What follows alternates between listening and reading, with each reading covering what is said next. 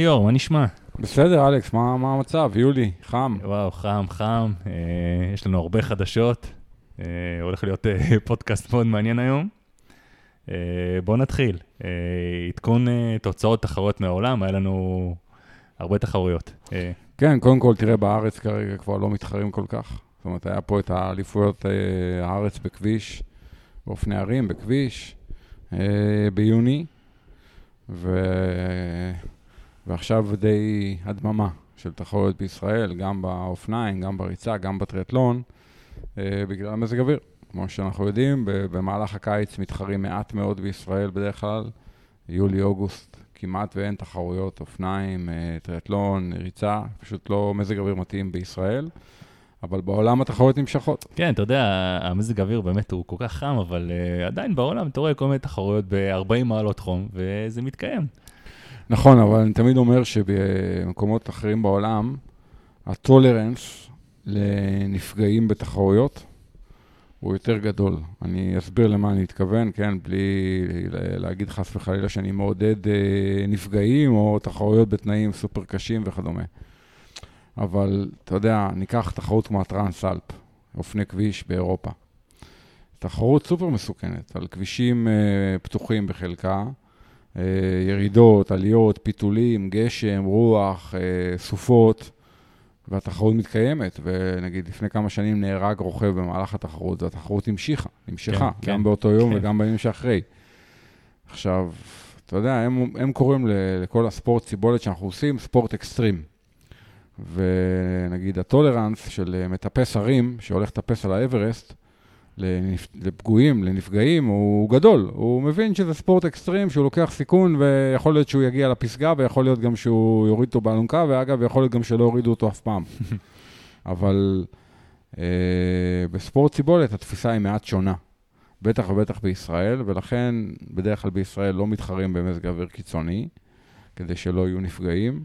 כן, גם הסבירות שזה יקרה כאן היא הרבה יותר גדולה, בגלל החום, שכל יום יש לך חום, אה, כל יום חם, לא? זה אה, מקצועית אפשר להתווכח על זה. אני חושב שהרוב הנפגעים בתחרויות אה, בישראל, בדברים שקשורים לחום, היו דווקא באביב, כשהגוף כן, עדיין לא נכון, מאוקלם. נכון. מהמם. היו הרבה פעמים דווקא לא במקצים הארוכים, אלא במקצים יותר קצרים, כי זה לפעמים ספורטאים קצת פחות מאומנים. ודווקא ספורטאים מאומנים אה, פחות אולי נפגעים, כי גם הגוף רגיל וגם הם מתכוננים לזה מבחינת הנוזלים והמלחים. אה, תראה, בעובדה היא שבהוואי כל שנה מתחרים 2,000-2,500 ספורטאים במזג אוויר סופר קיצוני, ואתה לא שומע על הרבה נפגעים. נכון. אה, כי מגיעים אנשים ברמה מאוד גבוהה, מאוד מבינים את הספורט, מבינים את המשמעות של המזג האוויר, התחרות נערכת לזה. כן, אתה צודק, אני אני לא זוכר מתי שמעתי פעם אחרונה על מוות בהוואי, ש... כן. מהמם. אז אני טוען שדווקא אם היה פה נגיד טריאטלון אה, סתם באוג- באוגוסט, יכול להיות שאתה יודע, כמות האנשים עם בעיות הייתה יותר קטנה מאשר טריאטלון שמתקיים פה במאי. אה, אבל זה כאילו לא סביר לקיים תחרות בעומס חום כזה, זה גם, אה, יש הנחיות של משרד הבריאות, יש איזשהו שקלול של עומס חום ולחות, בעצם יש מד חום שמודד, ואם אתה חורג מהעומס חום שמוגדר, אז אתה בעצם אה, פועל בניגוד להנחיות, בניגוד כן, לחוק. ואז אתה בעצם צריך אה, בעצם לקצר את התחרות, ואנשים, אה, חלק מהאנשים לא ירוצו את אותו מרחק, כמו שהיה פעם ב... לפני כמה שנים בעמק הירדן גם, נראה לי, בתחרות. נכון, נכון, זה קרה כמה פעמים, כן. Uh, תראה, באופני כביש למשל, לדעתי אין כל כך בעיה להתחרות בחום. אופני ערים יותר בעייתי, ריצה יותר בעייתי, זאת אומרת, זה קצת תלוי גם בענף. Uh, יכלו לעשות תחרויות יותר קצרות, יכלו לעשות תחרויות יותר מוקדם. Uh, תראה, uh, אנחנו מדברים על תחרויות בחו"ל, אז לפני שבוע היה איירומן בקורדי אליין, שאני קורא כן. לו איירומן חומדי אליין, כי הוא לא היה בקור, הוא היה דווקא בחום הפעם. אה, אז תחרות באמריקה. אה, ידעו שהולך להיות מאוד חם, היה באמת מאוד חם, כנראה 30 גבוה, כן, אולי אפילו כל, 40. כל השבוע לקראת גם, גם בכלל בכל ארה"ב יש איזה, חו- אה, יש איזה מכת אה, חום מטורפת. כן, כן, כן. אז אחד הדברים שהם עשו, למשל, זה שהם הקדימו את הזינוק לחמש בבוקר. מה, זה ממש לזנק בחושך, לא? זה... אז יש שם זריחה מאוד מוקדמת, לא הייתה בעיה, אבל אתה מבין שזה כאילו, כאילו לא הגיוני, מה, אני אקום בשתיים בלילה לזנק כן. וזה, אבל התשובה היא כן, אתה יודע, עדיף לקום בשתיים בלילה ולהתארגן לתחרות ולזנק בחמש, מאשר להתמודד עם העומס חום, או לבטל את התחרות, או לקצר אותה, וזה מה שהם עשו. זה עדיין לא לגמרי פתר את הבעיה, כי היה מאוד חם, ואתה יודע, מי שנכנס לשעות החמות, אה, התמודד עם חום משמעותי, אבל כמובן, קרח, מים, ספוגים, כל מה שאפשר. כן, בדרך כלל הם, אה, יש מקלחות בערך כל אה, קילומטר כמעט, במיוחד, ב, אני חושב שמראש הם אה, מתארגנים כבר למזג אוויר לחום כזה. אז המארגנים בטוח דואגים לזה, השאלה איך המתחרים מתמודדים עם זה.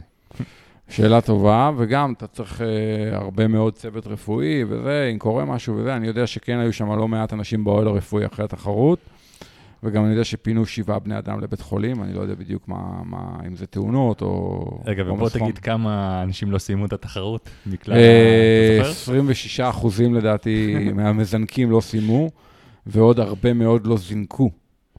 אה, כנראה שחלק שהבינו שהולך להיות עומס חום, לא רצו לזנק, או חששו לזנק ולא לעמוד ב cut-off time. כי, אתה יודע, אנחנו יודעים כשיש עומס חום כזה, כל מי שהוא גבולי על ה cut-off, הוא כנראה... לא כן, יצליח. במיוחד אה, בארצות הברית, אה, אני חושב שכן, יש אה, הרבה גבולים על ה cut-off. כן. אז הגיוני. אז בסופו של דבר, מ... לא זוכר כמה רשומים, בערך שליש לדעתי לפחות לא זינקו מתוך הרשומים.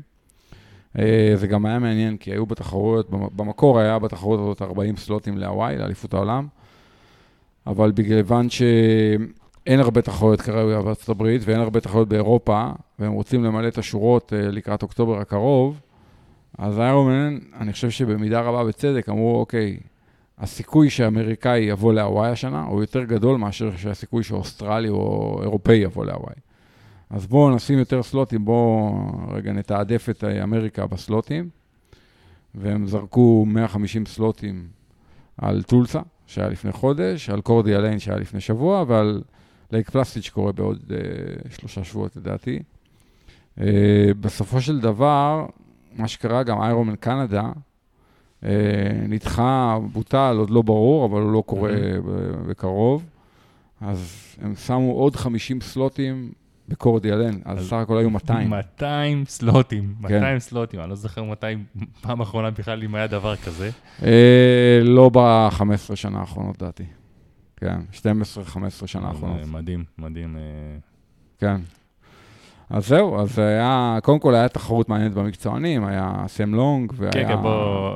סנדרס. סנדרס. אה, כן. בוא נדבר קצת על ההתפתחות של התחרות. אה, אה, תשמע, היה, אתה יודע, לכאורה, עוד פעם, סנדרס, שהרבה אנשים מאוד אוהבים אותו, הוא ספורטאי קצת יוצא דופן, גם במבנה שלו וגם באופן שהוא מתאמן ובאופן שהוא מתנהל ומתנהג, הכל נורא קיצוני ומוחצן. וסם לונג, שהוא בחור צעיר מאוד, בן 24, גם מאוד אה, מוחצן וברדקיסט כזה, עושה כאילו שכונה. הוא, הוא ה... במקום, במקום סקייטבורד יש לו אופני נגש כאילו, כן. אתה יודע. אה, אז הם ועוד בחור בשם ג'סטין מצלר, שהוא בחור גדול כזה, ונראה משהו בינך לביני בגודל כזה, אולי יותר אה, לכיוון שלך, בממדים. ובעצם היו בעיקר שלושתם בתחרות, וקודי בילס, אבל קודי בילס לא כל כך פוגע. אה, זהו, אני יודע, היה... שמע, פעם ראשונה סנדרס אה, שחה טוב. יחסית, אה, יחסית. כן. אני לא זוכר מתי פעם אחרונה הייתה לו שחייה כזאת, הוא באמת אה, השתפר המון. ברכיבה, אה, תמיד מפוצץ, הפעם הוא דווקא, הוא היה מאופק, אה, סם לונג אה, משך שם ברכיבה, ירד ראשון. אה, בריצה עצמה כבר נהיה די חם, אה, היה שם פער די רציני לסם לונג. אה, סנדרס, אה, תשמע, קודם כל בריצה, אני רוצה להגיד לך, הפעם נראה שהוא התנהל, בשונה מפעמים קודמות, מדהים. היה עם כובע, מים והכל, נראה שזה לא, לא כל כך עזר לו.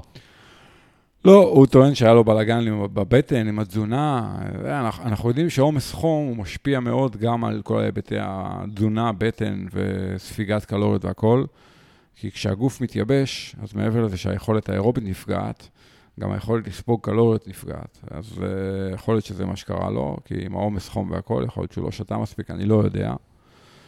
Uh, בסופו של דבר... שלפי מה שנראה שם, אגב, זה משהו מעניין, אה, היה לו ר- רכז מרוכז, שלכך ככה בעצם הוא מכניס את הקלוריות עם הרכז הזה. אה, בדרך כלל נהוג לערבב את הרכז הזה גם עם מים. הוא שתה רק את הרכז הזה כמו שהוא, ונראה שהוא הכניס כאילו יותר מדי קלוריות אה, בזמן מסוים, וזה גרם לו לכל ה...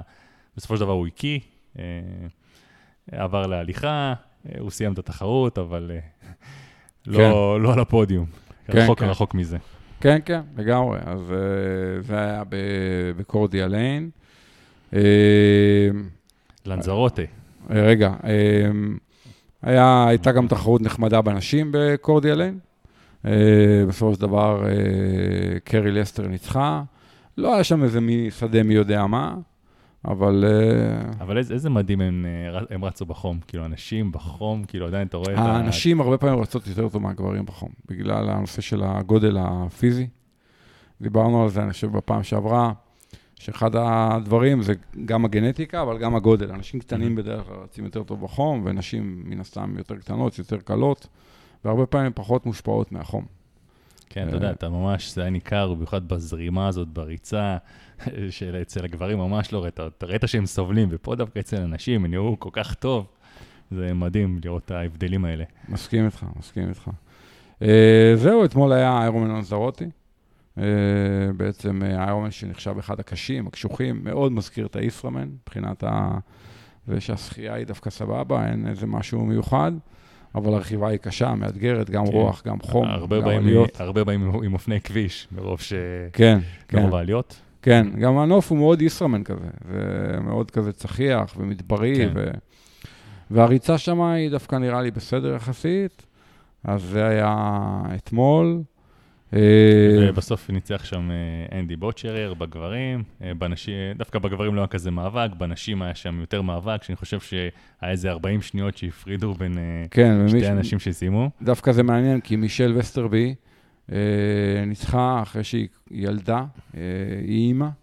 והיא חזרה לפני שנה בערך, והיא כבר לא צעירה. כן. היא חזרה מאוד יפה וניצחה תחרות, כאילו, וזה יפה לראות שאת הספורטאיות האלה שיולדות. כאילו, אני לא חושב. שהרבה אנשים היו מהמרים עליה שתנצח, והיא שיחקה אותה ממש. לגמרי, אתה יודע, זה... היא כאילו, בגלל שהיא כזאת, היא קצת, אה, גם שכונה כזאת ומצחיקה כן. ועושה בלאגן, אז אנשים קצת מזלזלים בה, אבל היא לא פראיירית. אה, צריך לזכור, היא הגיעה כמה פעמים בהוואי גם, אני חושב, top 5, top 10, ספורטאית טובה מאוד. אה, זהו, וברגעים האלה שאנחנו מדברים, איירונמן אה, בולטון באנגליה, עדיין לא אמהמ. סיימו.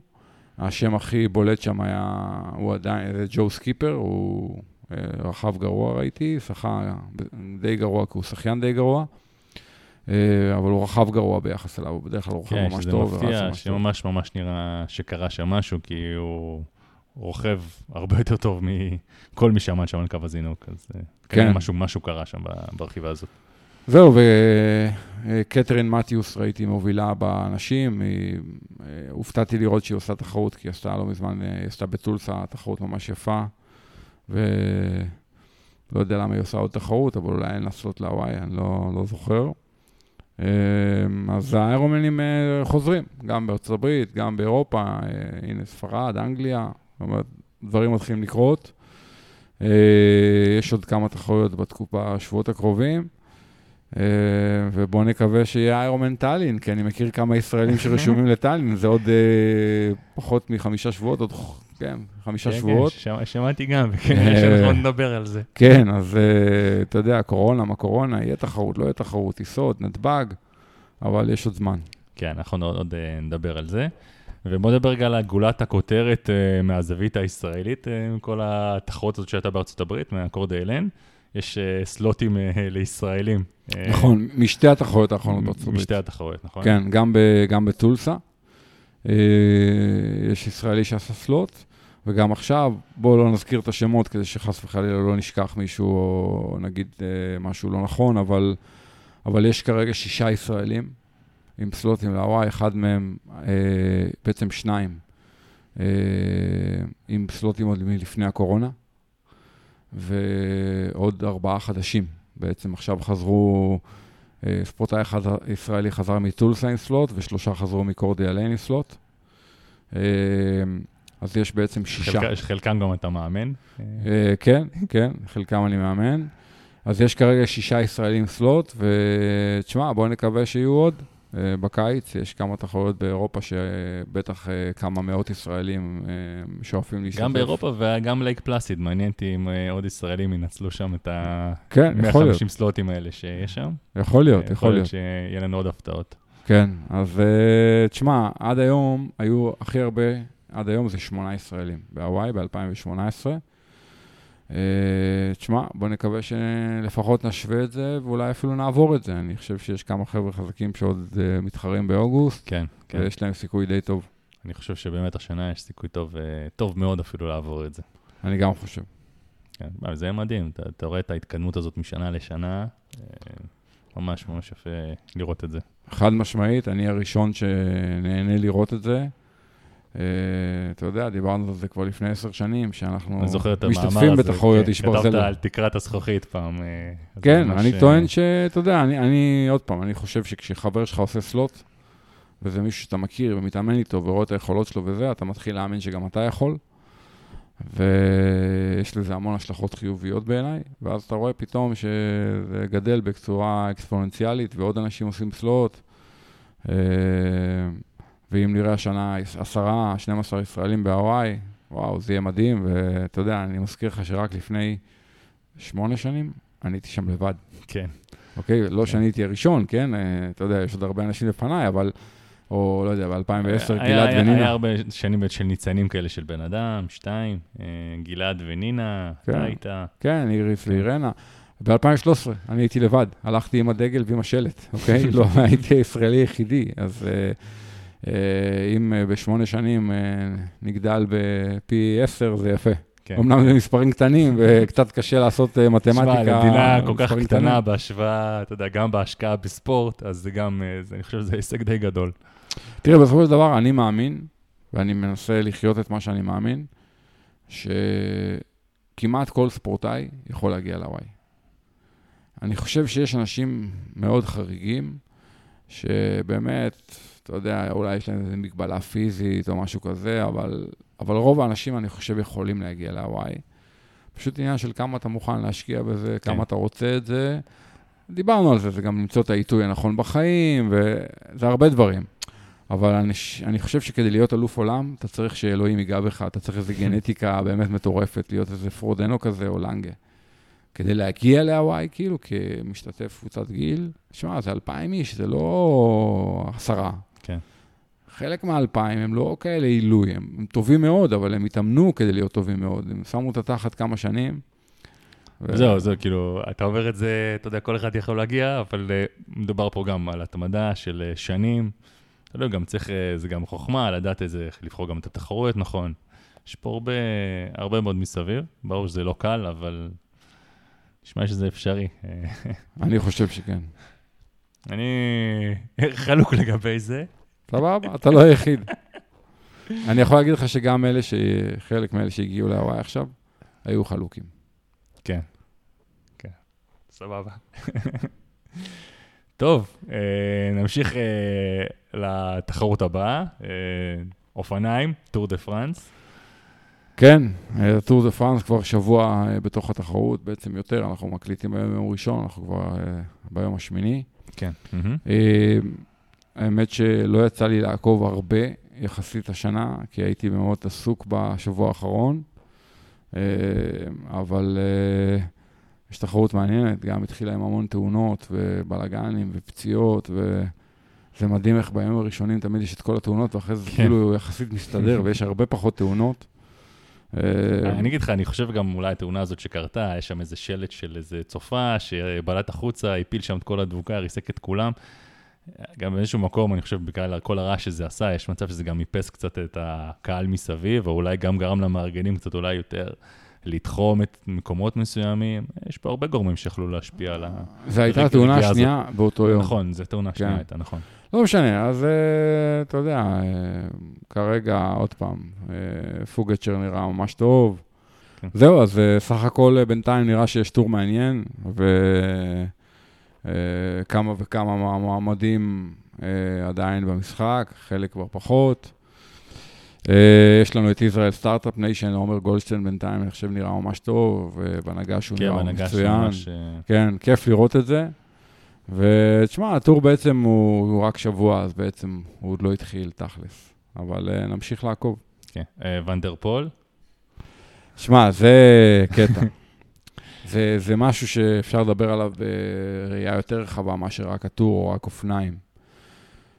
אני חושב שעד לפני איזה 20 שנה, אה, רץ, רוכב וטריאטלט, היה מקצוע. היית רץ, היית רוכב והיית טריאטלט, מהמם. ואם היית אחד מהשלושה האלה, אז היית אפילו בשחייה, היית מתחרה בהמון אה, מרחקים, והמון סוגים של תחרויות. ואני חושב שבשני העשורים האחרונים נוצרו התמחויות. ההוא רץ עשרה קילומטר, ההוא רוכב אה, cyclocross, ההוא טריאטלט, אבל רק אולימפי. אמהמ. מה שפעם, אתה יודע, מארק אלן ודייב סקוט היו מתחרים באולימפי, היו מתחרים בניס, שזה היה חצי מרחק כזה, והיו מתחרים באיירונמן. אתה מבין, היו טריאטלטים, כל שבוע היה עושה תחרות אחרת במרחק אחר. ואני חושב שבשנה, שנתיים האחרונות אנחנו רואים חזרה לזה. שפתאום עוד פעם, אתה רואה, נגיד בטריאטלון, אתה רואה את גוסטב אידן כזה, שהוא עושה אולימפי, אבל הוא גם עושה חצאים. אה, אליסטר בראונלי עושה אולימפי, מנסה להגיע לאולימפיאדה, אבל גם הולך כן, להוואי. הולך להוואי. אה, אתה רואה את ואן דר פול, ההוא, כל שבוע אתה רואה משהו אחר ביורוספורט, הוא מתחרה. cyclocross, אופני הרים, טור דה פרנס, כאילו, אתה מבין? הבן אדם לא משנה מה, הוא מתחרה. ולא סתם מתחרה, מתחרה ברמות הכי גבוהות שיש. כן, לא- כאילו, אתה מבין, ההתמחות של פעם, שכאילו, היו רק אופני הרים, או רק כביש, או רק אה, סייקו... ואני חושב שזה מאוד יפה, אני, אני מאוד שמח לראות את זה, כי אני, אני, אני רוצה ל... אתה יודע, להסתכל על ספורטאים, שאתה אומר, בואנה, איזה מגוון, איזה יכולות מגוונות. תראה מה, זה לא משנה מה אתה שם אותו, איפה אתה שם אותו, על איזה קו זינוק, הוא טוב. אתה מבין, ואן דר פול הזה, הוא פתאום הופך את ההתמחויות למשהו מגוחך. תן לו כן, אופני הרים, כן. הוא מדהים. תן לו cyclocross, הוא מנצח. תן לו טור, הוא בא מנצח stage. כאילו, אתה מבין, הוא לא... לא... אופניים, זה אופניים. זה אותם רגליים ואותו לב ריאה. נכון, יש טקטיקה ואסטרטגיה וקבוצה וזה. אבל כיף אה, לראות את אבל זה. איך איך אתה מסביר את זה שפתאום אנחנו רואים את החזרה הזאת עכשיו? כאילו מה, לא היו אנשים כאלה עד עכשיו? זה מישהו מיוחד? קודם? כל, כן. אין ספק שוואן דר פול הוא מיוחד, וואן ארט הוא מיוחד, ויש את פיקוק שרוכב ב- באינאוס, שהוא גם באופני הרים, וגם... החבר'ה האלה מיוחדים. הם גם חבר'ה צעירים, אני חושב שזה חלק מהחוצפה של הצעירים, שאין להם כבוד, במרכאות, במובן החיובי, כן. אתה מבין? הוא בא לאופני הרים, הוא לא אכפת לו שהוא כאילו, לא בסבב ולא כן. מכירים אותו ולא... פשוט מפוצץ מהרגע הראשון, כן, כאילו? אתה מבין? וגם הוא, אתה יודע, אומרים, תן לו ללכת, ובסוף הוא מנצח, אתה כן, מבין? כן. וזה גם הגיל, וגם אה, אתה רואה שמשהו משתנה, לטובה בעיניי. גם בטריאטלון אני רוצה לראות את זה, שההתמחויות האלה, הן אה, קצת אה, משתנות, שבן אדם כמו גוסטה וידן, אני רוצה לראות אותו אולימפיאדה, אני רוצה לראות אותו בהוואי, אני רוצה לראות אותו בכל המרחקים, אני רוצה לראות אותו... אה, השאלה, אבל השאלה באמת, עד היום הייתי שואל אותך, האם- זה בכלל אפשרי להיות טוב כל כך בכל המרחקים? אנחנו כאילו רואים שיש אנשים מסוימים שנשמע שכן, אבל עד איזה, עד איפה זה מגיע? כאילו. תראה, יש בזה רכיב גנטי, ויש בזה גם כנראה עניין של גיל. אנחנו יודעים שבגיל צעיר הספורטאים בדרך כלל יותר טובים במרחקים הקצרים, ובגיל מבוגר הם יותר טובים במרחקים ארוכים. מהמם. אבל השאלה אם זה מה הביצה ומה התרנגולת גם. כן, כי נגיד כן. פרודנו לקח מדליה אולימפית אה, מזמן, ועכשיו הוא נגיד הכי טוב בעולם באיש ברזל, אה, הרבה שנים אחרי זה. אז השאלה אם זה רק האבולוציה של הגיל, או ש... זאת אומרת, וגם הוא כבר לא יכול להתחרות במרחקים הקצרים, או שזה סתם איזשהו משהו מכוח האינרציה, שזאת התרבות והנורמה שנוצרה, שאתה כאילו ספורטאי מרחקים קצרים, וכשאתה כבר לא יכול לעשות מספיק אה, מרחקים קצרים, אתה עובר להיות מרחקים ארוכים. שאלה טובה, תשמע, עוד פעם, ראינו בשנים האחרונות מנצחי ג'ירו וטור וזה, בני 20-22, אתה מבין? מה שפעם היה נחשב בלתי אפשרי, כאילו. היה חולצה לבנה, under 25, כאילו. אתה לא, אתה בכלל לא, אף נכון, אחד לא נכון. חושב שאתה יכול לנצח את נכון. התחרות. היום, אה, לא צריך את החולצה הלבנה, הם מנצחים את התחרות, החבר'ה האלה. נכון. ו... אגב, זה לא רק בענף הזה שלנו, כאילו, אתה רואה את זה על כל הענפים, אה, אתה יודע, רואה את זה גם במרוצי מכוניות. אה, כן, איכשהו בשנים האחרונות אתה רואה שהספורטאים הטובים באמת הם כאילו יותר ויותר צעירים. כן, מעניין- אתה יודע, אה, כן. אתה מסתכל על סם לונג בן 24, כן. פעם מישהו היה חושב שמישהו בן 24 ינצח איירומן, אתה מבין? כן, אני חושב שגם, אתה רואה מישהו עושה איירונמן בגיל 23, ככה זאת אומרת, אתה אומר, מה, כאילו, מה, הוא עושה איירונמן? נראה לך מוזר. כן, אתה יודע, גם היום בא לך מישהו בן 23 שרוצה שתאמן אותו לאיש ברזל, כאילו, כן, ובחובבנים אתה רואה את זה, אבל במקצוענים, כאילו, היית מצפה שהוא יעשה קריירה עד גיל 30 כן, ב-ITU, כן, כאילו. כן. אז כן, תענוג לראות את ונדרפול. שבן אדם בא ולא דופק חשבון, ובא בכל תחרות הוא מנסה לנצח, לא אכפת לו, לא, לא סיפרו לו על הטקטיקה ועל, ה... ועל זה שהוא לא אמור להיות טוב בכביש. כן. ו... וכל ההתמחויות האלה, אני מקווה מאוד שנראה יותר ספורטאים ורסטיליים שמתחרים במגוון מרחקים ואולי אפילו במגוון ענפים. כי אני חושב שיש טריאטלטים שאם ילכו לתחרויות אופניים, הם לא יהיו פראיירים. כן, אני מסכים, ואתה גם רואה בשנים האחרונות באמת את ה... שגם באים לך ספורטאים אחרים, נניח לענף האופניים, ואתה יודע, מ... לא יודע, מביאטלון, כאלה, באמת ענפי ספורט סיבולת שונים, וגם הם גם טובים. אה, אגב, סתם, יש את הרקדן בלט, אה, ולאד, נכון? שגם כן. עכשיו... אה, כן, זה לא מקרי. זה לא Mhm. מקרי. תשמע, בן אדם, אני טוען שרקדנים זה הספורטאים המושלמים, אוקיי? רקדנים, למה? כי... משמעת? לא, אם, אם, אם תיקח את המרכיבים של הכושר הגופני, לפי ההגדרה המדעית, אז אתה יודע, אני לא זוכר את הכל בעל פה, אבל בעיקרון, אתה יודע, אתה צריך גמישות, אתה צריך קואורדינציה, אתה צריך כוח, מהירות, סיבולת. מה שעכשיו עשיתי זה תיארתי רקדן, אתה מבין? הבן אדם, יש לו גמישות, יש כן, לו ועדיין קואורדינציה, יש לו כוח, לך... יש לו אה, קואורדינציה ויש לו סיבולת, אתה מבין? כאילו, תחשוב, רקדן שעושה שעה וחצי הופעה, כן. עושה עם הגוף שלו דברים מדהימים בלי לעצור, תחשוב איזה כוח יש לו, איזה סיבולת, איזה גמישות, קואורדינציה. ובן אדם כזה, הוא מפתח את הגוף שלו ברמות מטורפות, ואז אחרי זה הוא עושה אדפטציה לספורט אחר, זה קל לו מאוד, אתה מבין? יש לו יכולות בגוף, כאילו, תוסיף על זה גם את הקטע המנטלי של המשמעת, מוסר עבודה וזה. שמע, קיבלת ספורטאי על, אתה מבין? כן, כן, ועדיין אני לא מכיר הרבה רקדנים שעברו לספורט סיבולת והגיעו לתוצאות אה, כאלה לא. ברור שלא, כי, כי בן אדם כזה הוא בדרך כלל יישאר בספורט נכון, שלו. אבל נכון. תסתכל על קמרון וולף, שאנחנו מכירים טוב. נכון. הבן אדם היה חותר, אוקיי? אחר כך עבר כן, לאופניים, כן. עכשיו הוא באיש ברזל אחד הטובים בעולם. הולך חזרה, מתחרה נגיד בג'ירו, אתה מבין? באופניים כאילו, שלושה שבועות. אה, עשה... אה, לא לא סתם מתחרה, מתחרה עם אחת הקבוצות היותר חזקות מתחרה אה, באינאוס. בטור. הבוקר הוא עשה את החצי באנדורה, והגיע לדעתי שלישי או משהו כזה, כן? וואו, אתה מבין? אז כאילו הוא מולטי, מולטי מולטי טאלנט. מולטי טאלנט לגמרי, כן. תשמע, מעניין, ואתה יודע, אני מקווה שבאמת ימשיכו לזרום עוד דמויות כאלה, כי זה מוסיף אה, המון, אה, המון לספורט שלנו. כיף לראות את זה. מסכים.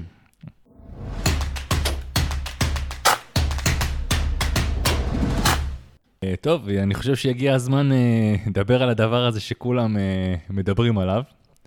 כבר לפני איזה חודשיים, אני חושב שהתחילו שמועות, היה איזו תמונה שהסתובבה של סילבן אדמס חותם על איזשהו הסכם. אמרו שאולי חברת איירונמן תבוא לארץ, אה, תפיק כאן תחרות. והנה, עכשיו, אה, שבוע שעבר, אה, באמת התפרסם סוף סוף שהנה, בטבריה הולך להיות חצי איש ברזל, ממותג של, של ה brand איירונמן. אפשר גם להגיד שגם לך פה יש איזו מעורבות בהפקה של התחרות הזאת. אז אני מניח שעוד נמשיך לדבר על התחרות הזאת בהמשך. אז בוא, תשמע, קודם כל זה התרגשות מטורפת. אני חושב שברגע שזה יתפרסם, אתה יודע, קיבלתי הרבה הודעות מאנשים שלא, לא יודע, לא, לא דיברתי איתם אה, שנים, ואני חושב שהם שנים כבר לא בספורט, והתחרות הזאת אה, עוררה כל כך הרבה אנשים, כאילו, נשמע, באמת, בחיים לא הייתי מהמר שברגע שזה יתפרסם, שזה יעשה כזה רעש, ובאמת נראה שתוך איזה כמעט יום התמלאה שם כל ההרשמה. אה, בדרך כלל אנחנו רואים בתחרות האלה שההרשמה מחולקת לשלבים, טיר 1, 2, 3, 4. כבר תוך יום אני חושב שכל שלושת השלבים הראשונים שם, שזה מחירים קצת שונים, כי ככל שההרשמה נמשכת, המחיר עולה, אה, הכל כבר כמעט מלא שם. שמע, זה די מטורף, בוא, בוא נדבר על זה. יאללה, בוא נדבר על זה. תשמע, כן, אה, עוד פעם, אה, אתה יודע, הרבה שנים אנחנו מדברים על זה שאולי יום אחד יהיה פה איירונמן של ה brand, כאילו, של איירונמן. אה, אתה יודע, קיווינו שיהיה יום אחד מלא, חצי, ש... קיווינו שה brand יבוא לפה, שיהיה פה תחרות, שנעלה על מפת התחרויות העולמיות. אתה רואה עוד ועוד תחרויות נפתחות אה, בכל היבשות, כולל במזרח התיכון, בחריין ואבו דאבי, דובאי וכדומה, ואמרנו, וואלה, אולי יום אחד זה גם יגיע אלינו, אה, יש ביוון חצי. אמהמ. אה, והנה, זה סוף סוף קרה, אה, ויש בעצם פעם ראשונה תחרות של ה brand, של איירונמן, בישראל, ושלב ראשון אה, חצי, בטבריה, כבר השנה, בנובמבר הקרוב. שממותג כרגע Tiberias 70.3, אה, כמו כל התחרויות של המותג. כן, אמהמ. כן. אה, תראה, איירונמן בעצם זה היום מותג שהוא רובו אה, תחרויות חצי. יש הרבה יותר תחרויות חצי ממלא, מהמם. לדעתי יש מעל 100 תחרויות חצי ובסביבות 40-50 תחרויות מלא. אה, בעצם רוב מהאנשים עושים חצי, אנחנו יודעים שחצי זה מרחק שהוא יותר ריאלי ויותר נוח לרוב האנשים. כן. למרות שאתה ואני מאוד מחוברים למלא, אבל בסופו של דבר, אה, עיקר הקהל אה, יותר מתאים לו החצי. כי, כי זה פשוט יותר הגיוני גם. כאילו. כן, זה משתלב בחיים, זה מאתגר, אבל לא בשמיים. וכן, אז יש פה חצי השנה, ב-12 לנובמבר, בטבריה. מרכז התחרות יהיה בחוף גיא. מי שישתתף במכבייה, באחת המכביות האחרונות שהיו בארץ, אז uh, התחרות הייתה בטבריה, ואני לא זוכר אם ב-2017, אבל ב-2009 uh, היינו בחוף גיא, במכבייה אני השתתפתי, mm-hmm. ומרתון uh, טבריה, אחד או שניים התחילו שם, היה שם עוד איזה טריאטלון טבריה לפני כמה שנים. זה מתחם מאוד נחמד. כן, ממש, ממש, ממש מטופח שם, לפי מה שאני כן, זוכר. חוף מדהים, מתחם מדהים, מלון. אה, שתי בריכות, דשא גדול, מקום כאילו קלאסי, כמו, כמו המקומות שאנחנו באים באירופה לתחרויות uh, של איירומן, ורואים כזה מתחם שהוא הופך להיות מתחם התחרות. אז בעצם השחייה אמורה להיות uh, שם, בחוף גיא. הרכיבה לאורך הכנרת, במסלול יחסית מוכר לאנשים, מסלול שעל חלקו התחרנו בטריאטלון עמק הירדן כזה או אחר, באחת mm-hmm. המהדורות שהיו. שהמסלול אפשר להגיד גם אה, די שטוח. אה, יש שם טיפה גבעות אבל... באזור עין גב וזה. וקורסי טיפה. אבל אתה יודע, זה מסלול די מהיר. כן. אני מזכיר לך כן. שבעמק הירדן, כשהיינו יוצאים מצמח, היינו רוכבים אותו מהר. נכון, נכון. למרות הגבעות, כאילו, בסוף זה די מתקזז עם הירידות, וזאת אומרת, בסופו של דבר המהירות הממוצעת היא די גבוהה שם. חלק מהכביש גם שופר, שופץ בשנים כן. האחרונות, ואני מעריך שאנחנו, אם יש קצת דברים לעשות, אנחנו נעשה בתקופה הקרובה. מבחינת הכבישים. הוסיפו שם איזה כיכר או שניים, אבל לא משהו דרמטי. Mm-hmm. והריצה תהיה לצד שני, כלומר, הריצה תהיה אה, דווקא לחלק של טבריה וצפונה לכיוון אה, גנוסר. סך הכל, אני חושב שזאת תהיה תחרות מהירה. תחרות מהירה זו תחרות שמקצוען ברמה גבוהה עושה בסביבות 3.40, אוקיי? Uh, עכשיו, עוד פעם, תלוי את מי נצליח להביא, אבל uh, אני חושב שזה, אני לא אופתע אם יבוא מקצוען ויעשה בסביבות 3.40. עוד פעם, אם המרחקים יהיו מדודים, ואם יהיה מזג אוויר טוב. זה מהיר. כן, כן, זה מהיר, אבל זה המספרים שהם עושים היום. אה, תראה, בתחרויות מסוימות הם עושים אפילו 3.5. כן. הנורבגים עשו 3.5 בבחריין זה היה, או בדובאי, שהם עשו גוסטה בידן, בלומפלד. אה, אז 3.40, 3.45 לדעתי זה ריאלי במסלול הזה, למקצוענים בטופ. Mm-hmm. אז עוד פעם, קצת תלוי מזג האוויר, זה ב-12 לנובמבר. בנובמבר בכנרת יכול להיות כל דבר בין uh, גשם וקר לבין חם ולח. יצא לי בשנים האחרונות כמה פעמים לעשות מחנות אימונים בגולן בתחילת נובמבר, וכל פעם יש משהו אחר. זאת אומרת, כן. אתה מקווה שזה כבר לא תאריך שכבר... מאוד מאוד חם, בשאיפה לא תאריך שיש גשם וקר וזה עדיין, אבל קשה לדעת, אבל אני חושב שזה סך הכל תאריך טוב מבחינת התנאים. אה,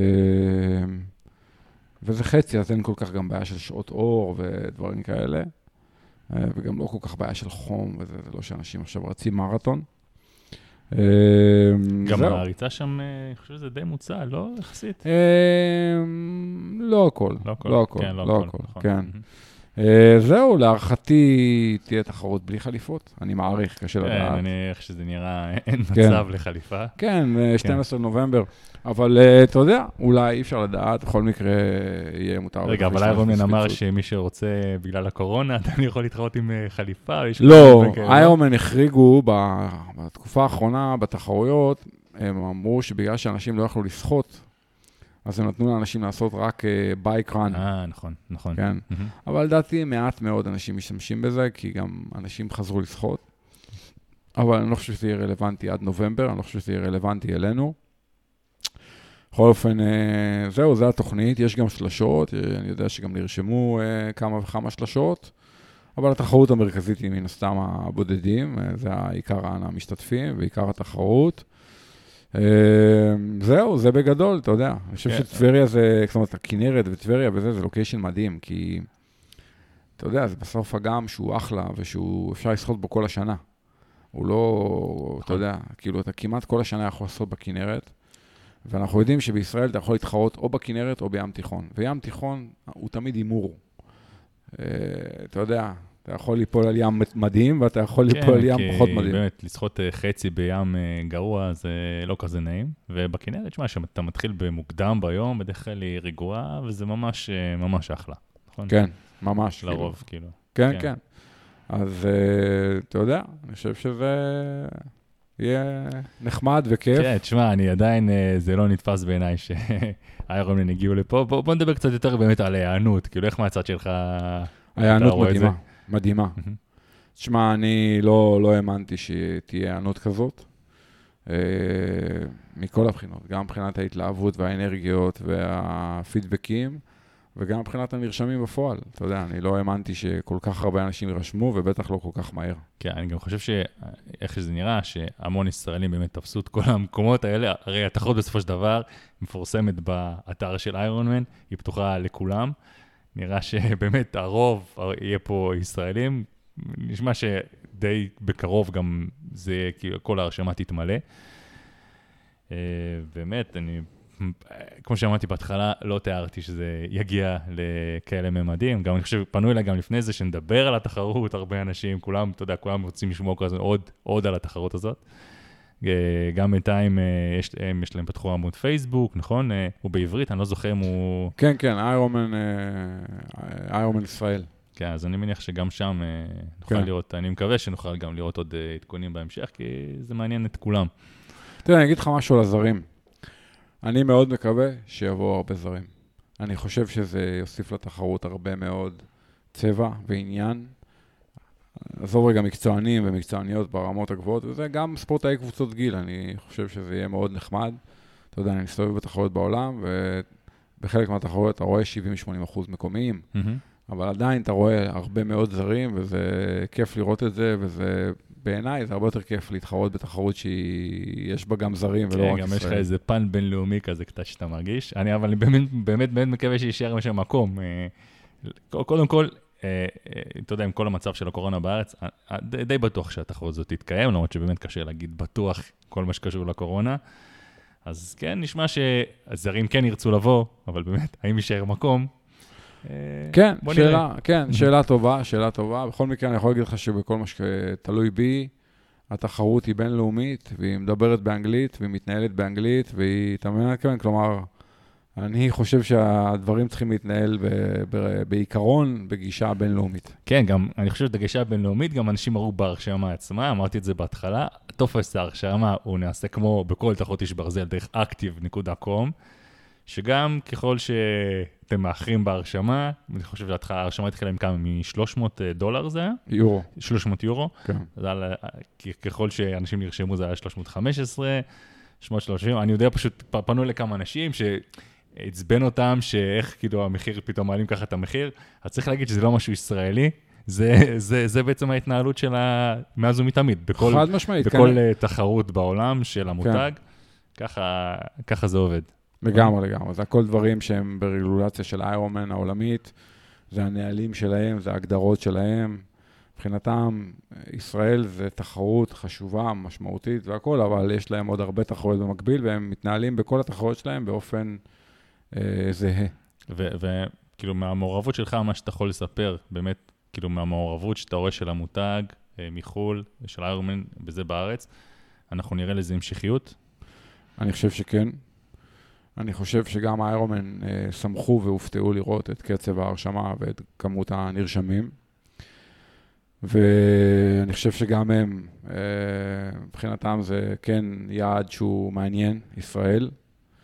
אה, ולהערכתי כן, להערכתי זה לא מאורע חד פעמי. כן. טוב, אנחנו נמשיך אה, באמת לעקוב אחרי זה, אבל אה, דבר אחד חשוב, איירון מן, סלוטים, בואו בוא נדבר קצת גם כאן, זה חצי, בדרך כלל בחצי גם יש סלוטים לאליפות העולם בחצי שהיא השנה תהיה בניו זילנד. אוקיי, בואו נעשה רגע סדר. אליפות העולם בחצי, להבדיל מאליפות העולם במלא, היא אירוע נודד. במלא כל שנה זה בהוואי, כבר 30, 43 שנה. בחצי, מאז שהיא קיימת, שזה לא הרבה זמן, יש אליפות העולם בחצי משהו כמו 15 שנה, אמ, ובמהלך השנים, כל שנה מחליפים אה, תחרות ולוקיישן שהאליפות העולם מתקיימת, ומחליפים יבשת. כל שנה בעיקרון זה ביבשת אחרת. אז אליפות העולם בחצי היא השנה בספטמבר באמריקה, בסנט ג'ורג', בספטמבר הקרוב. אבל מכיוון שספטמבר זה לפני נובמבר, mm-hmm. אז בנובמבר בטבריה יהיו סלוטים לאליפות העולם בחצי בשנה הבאה. בשנה הבאה, אהה. ואליפות העולם בחצי בשנה הבאה היא בניו זילנד. זה מקום מאוד יפה ונחמד שהייתי בו, והיא מתקיימת בשנה הבאה בנובמבר. כלומר, השנה הבאה, אליפות העולם בחצי, היא אחרי הוואי. וואו. כן. וואו, אז זה... uh, כן, זה יהיה מעניין גם מבחינת המקצוענים. אז, אז אמורים להיות בטבריה השנה סלוטים לאליפות העולם בחצי, בניו זילנד, בנובמבר שנה הבאה. Uh, ואני, אתה יודע, אני יכול לראות בעיני רוחי כמה וכמה ישראלים עומדים על הפודיום בטבריה בנובמבר, וחלקם גם uh, לוקחים סלוטים לאליפות העולם בחצי. ותשמע, זה כיף, אני השתת... יצא לי להשתתף באליפות העולם בחצי ב-2015 כשהיא הייתה באוסטריה. שמע, זה נחמד. מצד משלחות, זה, זה כאילו, זה אליפות העולם, זה, זה אחר, זה שונה, זה מיוחד, כן. זה כיף, אין ספק. ואיזה כיף זה שאתה קם בבוקר, נוסע שעתיים שלוש לתחרות, עושה את התחרות, ואז בסוף התחרות יש לך סלוט לאליפות העולם בחצי איש ברזל, זה גם uh, מיוחד. לגמרי, ממש, כאילו, זה... כן, כן, אז uh, אתה יודע, איך אנחנו אומרים, האירופאים תמיד הם יכולים לקום בבוקר, לנסוע לעשות איירומן, אז הנה, עוד מעט אנחנו, אתה יודע, נוכל לקום בבוקר, לנסוע לעשות איירומן. אז נכון שעדיין נצטרך לבוא יום קודם ולהפקיד את האופניים והרשמה, אומרת, כל התהליכים יהיו כמו שאנחנו מכירים בחו"ל, מבחינת התדריכים וההרשמה וההפקדות, הכל יהיה אותו דבר, כל הפרוצדורה.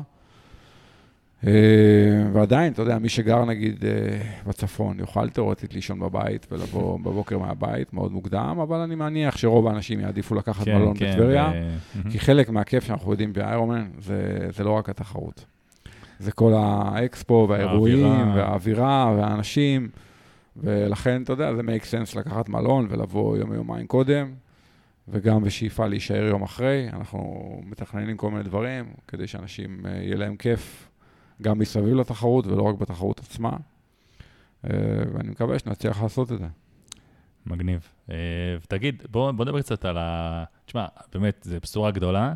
בשורות גדולות, בדרך כלל יש להן גם השפעות יותר גדולות. בואו נדבר קצת על ההשפעה של כל הדבר הזה על הענף אה, בארץ.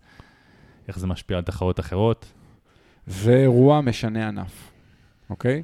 יש את ענף הטריאטלון עד נובמבר 2021, עוד פעם, בשאיפה שהכל יהיה בסדר ולא קורונה וזה, והתחרות תתקיים, ויש את ענף הטריאטלון הישראלי אחרי נובמבר. זה אירוע שהוא משנה ענף, כי זה כמו שנגיד אפיק ישראל שינה את ענף אופני הערים בישראל, את ענף האופניים.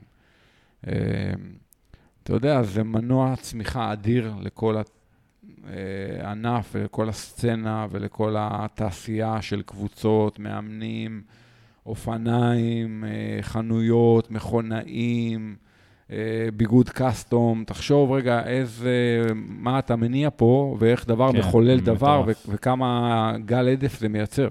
בוא, בוא, בוא, נג, בוא נתחיל מזה שקודם כל, אתה יודע, זה שעצם העובדה שיש את האירוע, כבר אתה רואה שרוב הקבוצות, גם אתה, אה, פרסם, אתה יודע, פרסמו, אתה יודע, תוכניות אימונים לקראת, ה, לקראת התחרות, שזה הדבר הגיוני באמת לעשות. אתה יודע, וזה רק, זה רק ההתחלה. אתה יודע, אנחנו בנראה, בטח נראה גם יבואנים, מציגים כל מיני, מציעים כל מיני הצעות ומבצעים, ו... שמע, זה... לגמרי. אני אגיד, אני אגיד השמיים הם הגבול, אבל אה, אה, בוא כן, נראה. כן, כן, כן, אני חושב שהאירוע הזה הולך להשפיע מאוד על הענף שלנו. אני חושב שהוא הולך לחשוף את הענף שלנו, הוא כבר חשף את הענף שלנו. תשמע, בסוף שבוע האחרון היו כתבות בכל האתרים המרכזיים בישראל, אתרי אינטרנט, ynet, וואלה, ואתה יודע, וגם אתרי ספורט, אה, וואן וערוץ 5 ו- וכדומה. כבר, אתה יודע, מלא אנשים נחשפו לזה, שרק זה הולך לקרות, ואחרי זה יהיה בטח סיקור של זה כשזה יקרה. ויבואו מלא אנשים לראות, וזה פתאום מייצר משהו, אתה יודע, מאוד משמעותי. אה, מבחינת הגידול, מבחינת החשיפה. שמע, אני חושב שאני מאוד אופטימי אה, עם הדבר הזה. כן, ואני גם, בוא, בוא, בוא גם ניכנס קצת יותר אה, לעומק של, ה, של העניין הזה. תחרויות באמת שמתקיימות בצמוד, כמו בדרך כלל יש את ה... עד היום לפחות, אליפות, אליפות ישראל בחצי איש ברזל, בדרך כלל התקיימה בשדות ים. גן שמואל. גן כן. שמואל, באוקטובר. Mm-hmm. בוא נראה מה, מה יקרה לתחרות הזאת. זה גם, אה, יהיו, יהיו פה השפעות, כנראה גם יהיו אולי השפעות על הישראמן, אבל כרגע בישראמן, אה, זה גם, יש גם מרחק של חצי וגם מלא, אבל אה, באמת כנראה שזה ישפיע על הכל. לגמרי, זה ישפיע על הכל, ואני חושב שכל מיני, כמו שהמאמנים עושים אדפטציה, כנראה שגם התחרויות יצטרכו לעשות אדפטציה. אה, עוד פעם, חנויות, מכונאים, כלומר זה, זה משהו שהוא... אתה יודע, פתאום אה, מגיע שחקן מאוד מאוד משמעותי ומרכזי ודומיננטי, ודברים לאט לאט מסתדרים, אתה יודע, הקוביות מתחילות לזוז, וצריך להסתכל על הדברים בפרספקטיבה רחבה של כמה שנים, ולראות, אה, אתה יודע, מה בדיוק יקרה. כן, גם, גם אני צריך להגיד, אני יכול להגיד את זה מהנקודה שלי, אתה אסור לך לדבר על הדברים האלה, גם לא שמעתי את זה ממך, אה, אבל אה, אני זוכר בהתחלה עם השמועות שהיו עם סילבן, באמת שהתחרות הזאת תקרה, ודובר על חצי. אז דובר גם על זה שאולי יהיה מלא, ובאמת, שאם יקרה כאן, יהיה כאן מלא של התחרות הזאת, זה ישנה עוד יותר את uh, פני הדברים. אז uh, איך אני אומר תמיד, בוא, בוא נחכה ונראה מה יקרה. ממש ככה, ימים יגידו, מה שנקרא. שמע, בגדול גם, אני באמת אומר לך, צריך לעבור את התחרות הזאת בטבריה בהצלחה. גם מבחינת הקורונה, גם מכל הבחינות האחרות, אנחנו יודעים בישראל שהדברים נזילים. וצריך, אה, אתה יודע, שנקבל רוח גבית מהאיירומן, ושהכול יהיה מוצלח, ואז אפשר יהיה לדבר קדימה. כרגע אני חושב שזה לא נכון, אני חושב שצריך להסתכל רגע על, ה, על נובמבר הזה, ואני מרגיש שכולם יעשו את המקסימום כדי שיהיה מוצלח, כי כולם, יש פה איזו תחושת אה, סוג של ציונות, שליחות, לא משנה איך נקרא לזה, אני חושב שכולם, אפילו שזה גוף מסחרי, כולם רוצים שזה יצליח. כן, גם זה, אני חושב שזה מעלה את הרמה בארץ בעוד ככה, זה מקפיץ עוד את הרמה למעלה בארץ, אה, מהרבה, מהרבה בחינות. מסכים איתך אה, לגמרי. גם אולי ברמה, טוב, נראה איך זה יהיה מאורגן, כן, אבל לפי שכמו שאני בדרך כלל רגיל, התחרויות האלה מאורגנות באמת ברמה, אה, בליגה אחרת אה, מתחרויות אחרות שאנחנו מכירים. אז... אה, תראה, אני אגיד לך מה אני רוצה. לא הכל תלוי בי כמובן, אבל אני רוצה שבן אדם ירגיש שהוא באיירומן, רק פשוט מדברים בעברית לידו, אה, למרות שגם אוסטריה מדברים בעברית לידך, אבל אה, אתה יודע, אתה פשוט בטבריה, אבל אתה, זה כמו באיטליה, או בצרפת, או בספרד, או ב... אתה מבין מה אני מתכוון? אותו דבר, פשוט בישראל. זאת צריכה להיות המטרה, שהבן אדם לא ירגיש הבדל. לא יודע אם נצליח לעמוד בזה, אבל זאת השאיפה. כן, טוב, אנחנו נהיה שם כדי לבדוק את העניין הזה. קדימה.